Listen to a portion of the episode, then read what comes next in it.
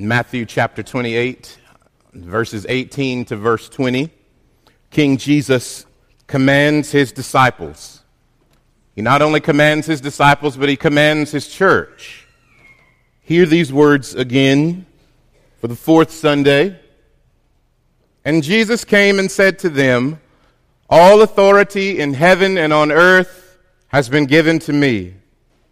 Go therefore and make disciples of all nations, baptizing them in the name of the Father and of the Son and of the Holy Spirit, teaching them to observe all that I have commanded you. And behold, I am with you always, even to the end of the age. Let's pray together. Our Father and our God, we confess our imperfection. Lord, and we confess that your word is totally perfect. And Lord, this morning we need your word. Father, by your Spirit, give us the light of understanding your word that we will go from here living in your light. And this we pray in Jesus' name. Amen. Today we embark upon the last of the four E's that we have covered over these past four weeks. We dealt with evangelize, establish, equip, and today we come to export. We've looked at discipleship. And these four E's, my intention for you in hearing them is it's just, they're just a simple method for understanding and for practicing discipleship. Here again, brothers and sisters, our definition of discipleship as I learned it a long time ago. And it's printed in your bulletin as well. Discipling others is the process by which a Christian with a life worth emulating commits himself or herself for an extended period of time to a few individuals who have been won to Christ the purpose being to aid and guide their growth to maturity and equip them to reproduce themselves in a third spiritual generation. You remember that I told you the definition of the church. The church is the called out assembly of God's people out of a world of darkness. God calls his church to himself through evangelism. And when people come to faith in Christ, when they become new believers, then we are to establish them in their faith in Jesus Christ. After they've been established, then we are to equip them that they might be complete in Christ, complete in their preparedness in Christ. And after disciples of Christ are equipped, then they are prepared to be exported. Well, you may say, Terrence, what in the world are you talking about with the word export. To export means to mobilize, to move, to send. And I do want you to keep that in mind as we go through the message today. Jesus exports his disciples in Matthew 28, verses 18 to 20. And you, brothers and sisters, it, it, he, he exports them after he has equipped them. And I want you to hear this morning you are exported after you have been equipped to reproduce disciples of the Lord Jesus. This morning, I want to leave you with seven as you go exhortations. Seven as you go exhortations. Verse 19 in your English Bible reads, Go therefore and make disciples of all nations. In the Greek, that verse reads as this as you are going, as you proceed throughout your life, as you journey through daily living. Jesus means for you to be making disciples. Jesus means that now that you are a disciple, now that you are a follower of Jesus, making disciples is also a part of your life. And, brothers and sisters, it's a part of your life individually, and it's a part of our life collectively as the church of the atonement. Hear now these seven as you go exhortations from God's word to you. And I'm, I am going to skip around some in the, the scriptures. They're all listed for you there, they're not all printed. But I'm going to try to deal with all of them. Number one, as you go, remember the authority of Jesus Christ. Number one, as you go, remember the authority of Jesus Christ. In verse 18 in Matthew 28, Jesus says, All authority in the universe is given to Jesus. If We look across the scope of the Bible, which we, we know that to be God's history of redemption. We see that Jesus is the last Adam. Jesus accomplished what the first Adam did not. Jesus lived the perfect life as the Son of God in human personhood. He obeyed God's every command which we break. Jesus offered his life in the place of you and me as the substitute, as the payment for sin, the payment that God requires, which is a life for a life. Jesus gave his life for ours. Jesus is now the king of the human race. Jesus is now the king of every ethnic group across the ages of time because the Son became one of us and did what we could not do, offered his life to God, and then he got up from the grave and he reigns over the universe. Jesus, after rising from the dead. Here in our passage, he sends his disciples, he sends out his apostles to the uttermost parts of the earth. Why? To gather a people from every tribe, from every tongue, and from every nation. Hence, the call to worship this morning from Revelation. Jesus sets the agenda for his disciples. Jesus sets the agenda for the church. All authority belongs to him. And by the authority of King Jesus, Church of the Atonement, we go forth to make disciples for Jesus, both locally and internationally. And isn't it a great privilege? I'll be here two years in January, but to even see with our dear brother and, and his wife coming here, to see the fruit of missions in this church is a blessing. This leads to number two. As you go, remember Jesus went to those in spiritual darkness to make disciples, and so do you.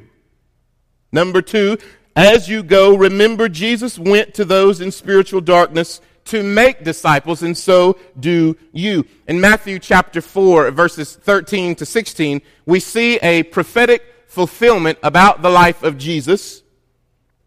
And hear it now. In leaving Nazareth, he, Jesus, went and lived in Capernaum by the sea, in the territory of Zebulun and Naphtali, so that what was spoken by the prophet Isaiah might be fulfilled. The land of Zebulun and the land of Naphtali, by the way of the sea, beyond the Jordan, Galilee of the Gentiles. The people dwelling in darkness have seen a great light. And for those dwelling in the region and shadow of death, on them a light has dawned. Jesus moves to Capernaum to fulfill what Isaiah said many, many years ago. Zebulun and Naphtali were two of the tribes of Israel. They were two of the sons of Jacob, two of the sons of Israel, and their lands were in the northern part of the kingdom of Israel. This particular verse, I think, is very important for this reason. In the history of Israel, when the, the two kingdoms were split, the northern kingdom worshiped false gods. They went the way of the people around them. And in 722 BC, God destroyed the northern kingdom. God brought judgment on them because they worshiped idols. that land fell into a deep, deep spiritual darkness. And here in our passage, Jesus goes to a land filled with darkness. Why? They needed his light. They needed his light. You all, the nations of the world need Jesus.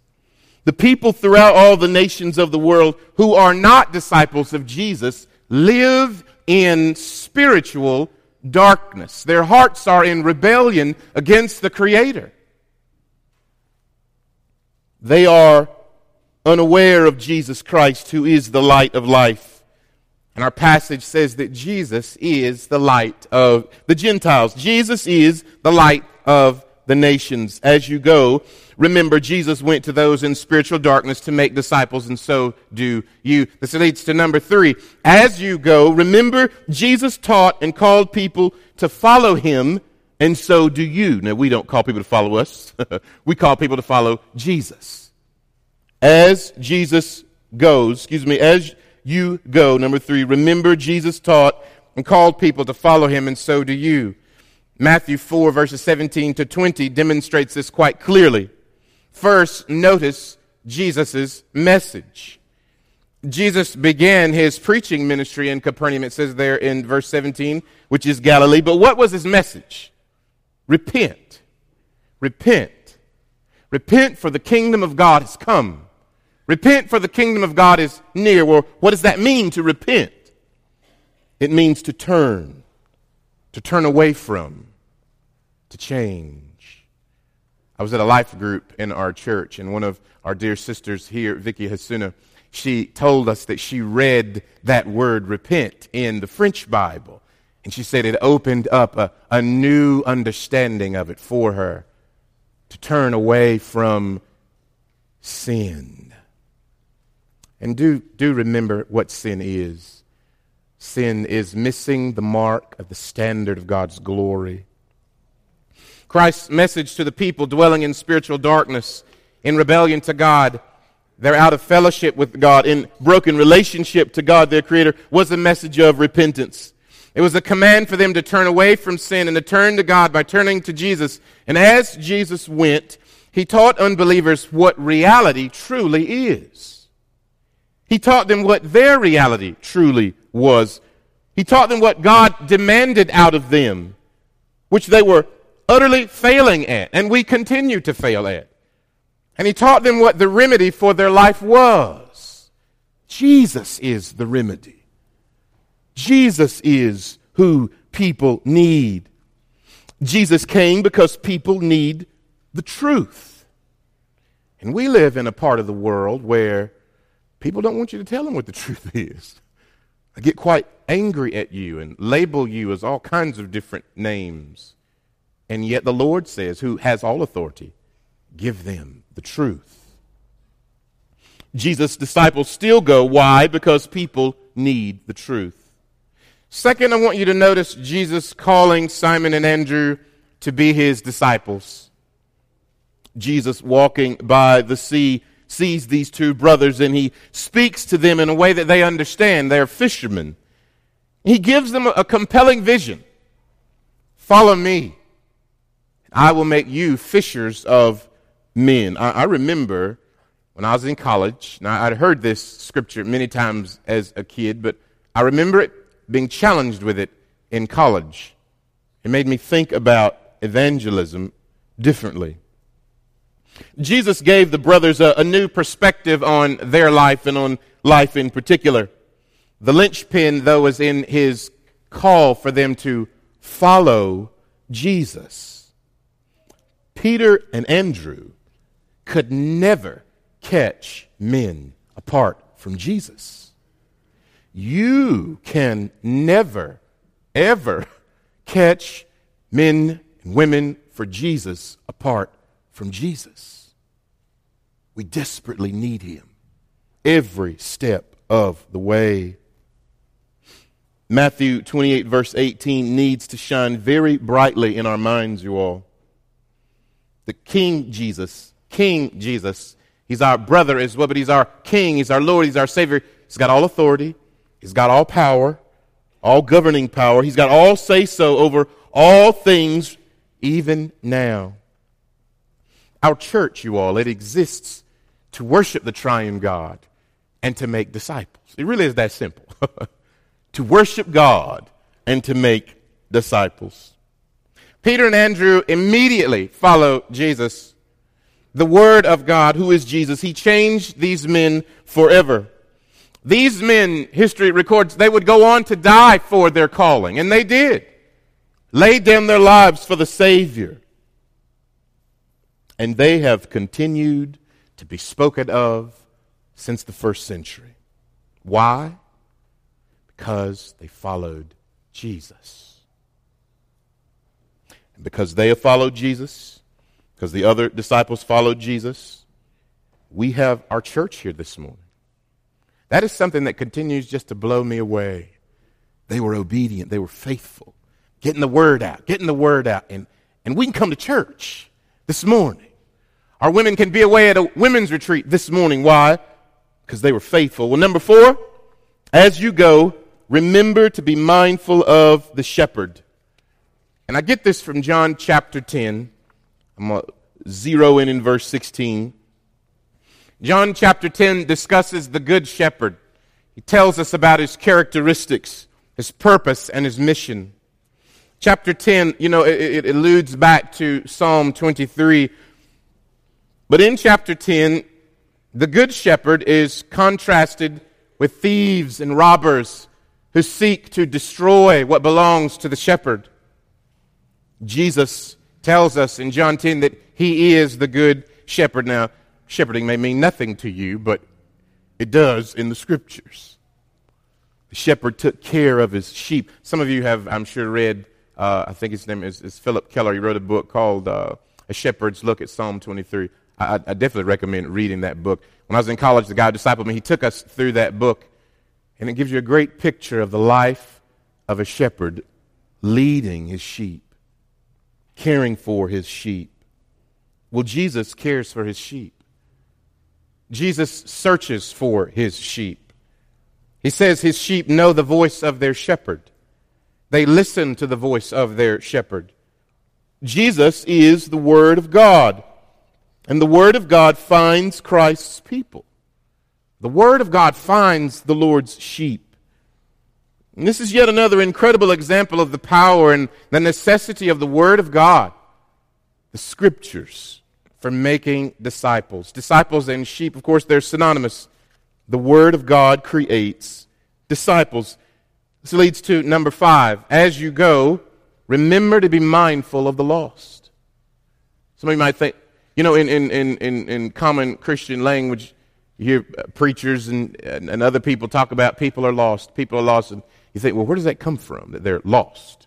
Well, it comes from here, John 10. Sheep sometimes get lost and the shepherd goes to find them. According to John 10, verse 16, Jesus says, There are lost sheep in the world. There are lost sheep in your families. There are lost sheep in your schools, in your neighborhood. There are lost people in the cars beside you. There are lost people walking up and down our sidewalk even now. As you drive, as you ride the metro, as you fly in airplanes, as you travel by sea. How do you know they're lost? They're not walking according to the voice of the shepherd. They are not walking according to the voice of the good shepherd. Their lives do not reflect the transforming power of the shepherd's voice. They are lost people. Well, the shepherd has sheep all around us who need to hear his voice. And you are the conduit by which that happens. God uses you to speak the word to lost people. Jesus says he must bring his lost sheep. This leads to number six. As you go, remember to trust the words of the Good Shepherd. You know, Jesus promises in John 10, verse 16, he said, They will listen to my voice. Sometimes evangelism is incredibly scary for some people. And here the Lord says, they'll listen. the ones he's calling, they will listen. Everybody won't listen, but Jesus' sheep, they will listen. And we don't have to be afraid. You know, the Lord, He wants His church to grow, and He wants atonement to grow by lost sheep becoming disciples of Jesus. This leads to our seventh and last point here. As you go, remember that your instructions are focused and clear. As you go, remember your instructions are focused and clear. We're to make disciples. It's the only active verb in, uh, in Matthew 28, verses 19 and 20. It's the, the central verb. Make learners of Jesus. Instruct people to follow Jesus. He says, do that through baptizing and through teaching. He means for us to have Jesus interactions or gospel interactions with people. Well, what does baptizing do? In baptism, we place upon disciples of Jesus the sign of Christ's lordship. Baptism is a, a, washing with water by either immersing in water, pouring of water, or sprinkling with water. Disciples are baptized into the name of God, the Trinity. Baptism demonstrates bringing other people into the covenant family of God. And baptism is done in the context of our local church, of the gathered assembly of God's people. Baptism identifies you with the Christ. It identifies you with his church, with the covenant people of God.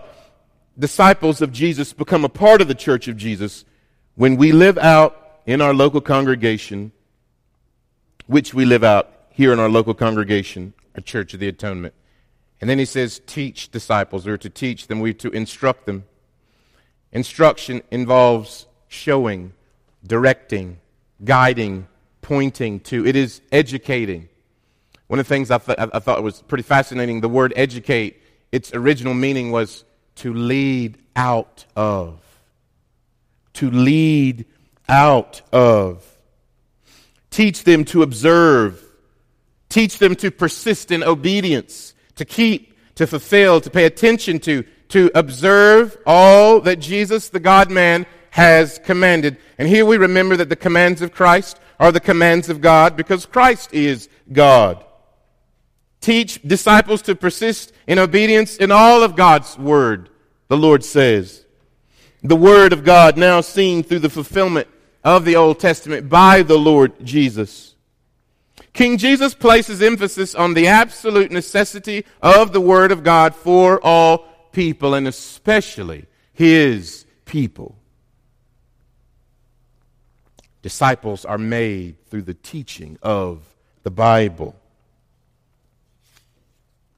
Evangelism. What is evangelism?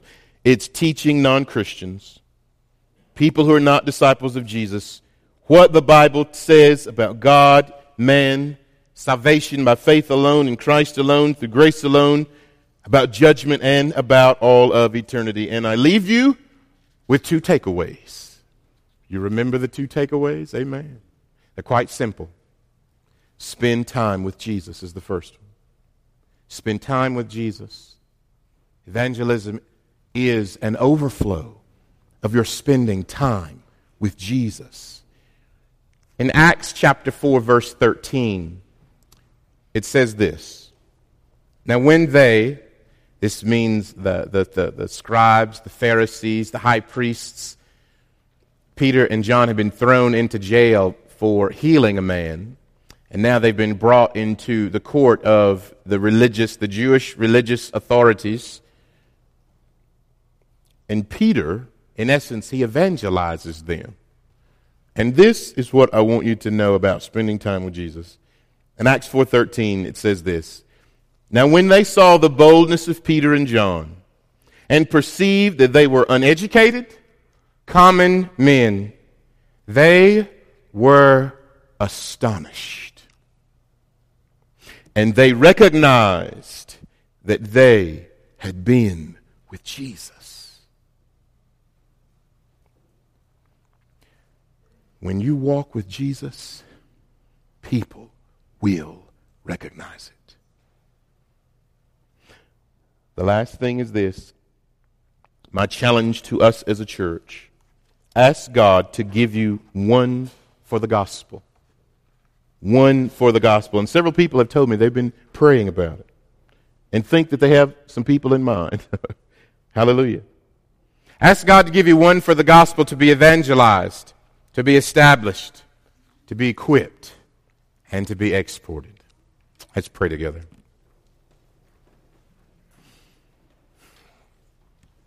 Our Father, in the book of Acts, before the Lord Jesus ascends into heaven, tells his apostles that the Holy Spirit's going to come on them.